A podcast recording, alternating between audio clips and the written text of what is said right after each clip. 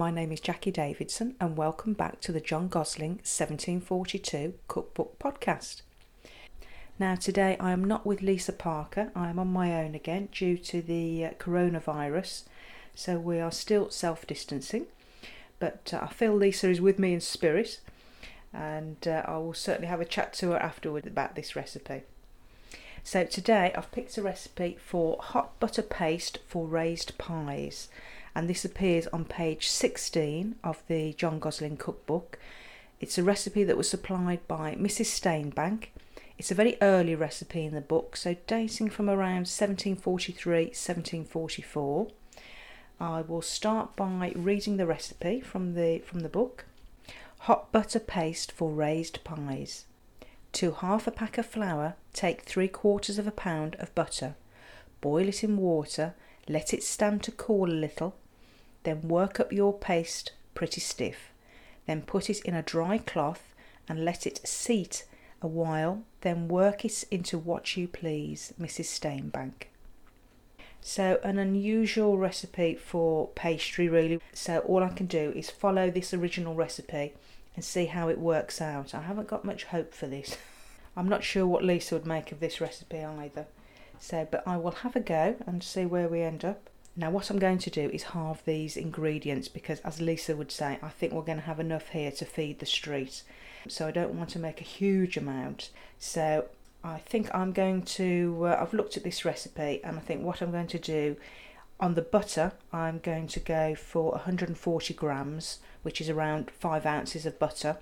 And on the plain flour, I'm going to use 226 grams, which is roughly 8 ounces.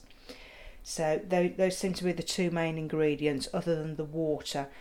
Now it just says boil it in water, let it stand to cool. So I would have thought for for the amounts I'm thinking of using the 140 grams of butter and the 226 grams of plain flour that would only really require about one tablespoon, two tablespoonfuls of water. So I'm just going to play with this recipe as I go along and see where we end up and obviously I'll chat to you along the way. So obviously I'll start by um, measuring out my ingredient. So I'm just going to measure out 5 ounces of butter or 140 grams. Okay, that's the butter. And flour, right.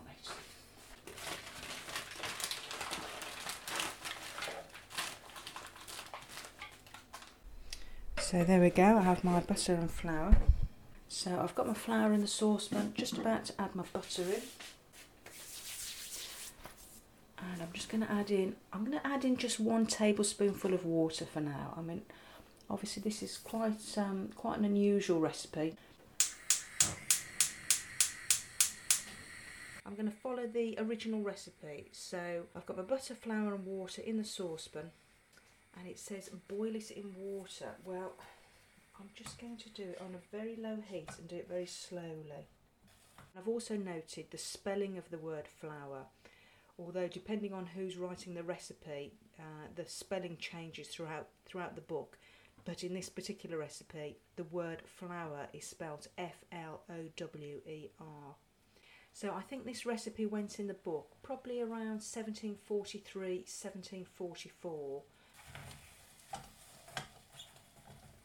I do believe the first recorded chain of bakery shops was set up by a gentleman called Christopher Potter of Westminster, and I believe he set up that chain of bakery shops in 1783 in London. Now I've boiled the butter, the flour, and a bit of water. I'm just going to let it stand to cool, and then I'm going to work the pastry pretty stiff then put and then I'm going to put the mixture in a dry cloth and let it seat for a while. So it's been cooling down. I'm going to do is just flour my board so nothing sticks. So I'm just going to knead it. I think what I'm going to do is make an apple pie today see how this turns out. Right, what I'm going to do now is I'm going to put this mixture inside a clean linen cloth and I'm going to leave it to seat as it says in this recipe.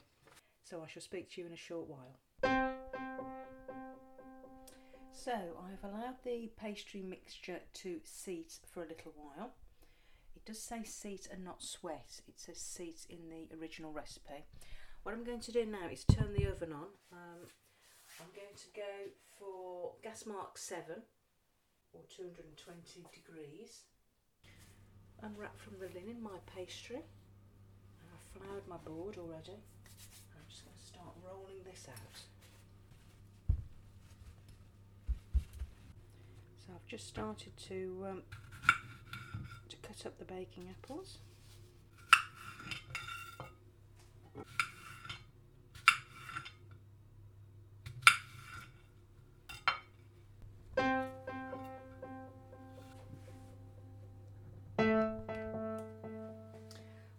I've rolled out the pastry and I've put it on top of the uh, put it on top of the pie dish found the pastry a little bit difficult to work with, if I'm honest.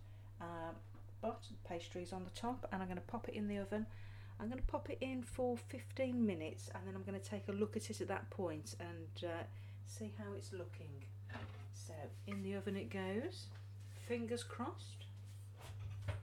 So I've had the baked apple pie in the oven for about 20-25 minutes, and I'm just about to take it out. the apple pie is out. The pastry is looking quite golden. Um, it's not looking perfect, but it does look as if it's it's cooked through. We were just using butter, flour, and a little bit of water, and obviously for some reason we were boiling them very gently in a saucepan on the hob. So obviously it is a different kind of um, a different kind of result. But I have to say, it does look like pastry. It, it has, it's cooked. It's gone uh, a golden brown. So I think what I need to do now is just let this cool, and obviously the proof will be in the in the eating. And the other thing to mention in the cookbook, the recipe in the book was for hot butter paste for raised pies. Now, I've just taken this upon myself really today to, to turn this into an apple pie because obviously this recipe is really just for the, the pastry. There's no mention or suggestion of, of what type of uh, raised pie. So, as I say, I've, I've done my own thing and I've gone for an apple pie. Yeah, I'm going to allow this to cool now and then uh, I'll, I'll, come back to it and have a taste and um, give you my thoughts. So, I shall speak to you in a short while. I'm back at the apple pie. I've allowed it to cool and I'm just going to cut myself a slice and uh, see what my thoughts are. I really haven't added anything into this. It really is just the pastry recipe and just the apples. So I'm just going to have a quick taste. I'm going to try the pastry first. Well, I have to say the pastry is absolutely fine. It's quite golden looking. It's still slightly warm from coming out of the oven. I was really quite worried about this recipe. I have to say, this is cooked really well. I'm quite surprised. I wasn't expecting a lot from this recipe, especially from the pastry.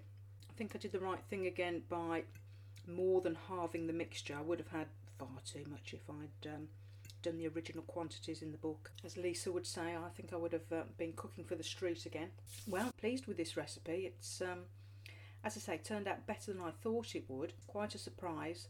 Okay, well, another interesting recipe. Missing Lisa. I hope we'll be uh, together again soon. So thanks for listening, everyone. Just a quick mention to say if anyone would like to look at the finished recipes, they could have a look at our Instagram page, which is the 1742 Cookbook, or you can head over to our web page, which is the 1742 Cookbook.buzzsprout.com and you can get to the Instagram page through there. So if you'd like to have a look at any of the uh, the finished results, you're more than welcome to, to pop on and uh, have a look. So thanks for listening, everyone, and we will join you again soon. Thanks for listening. Bye bye.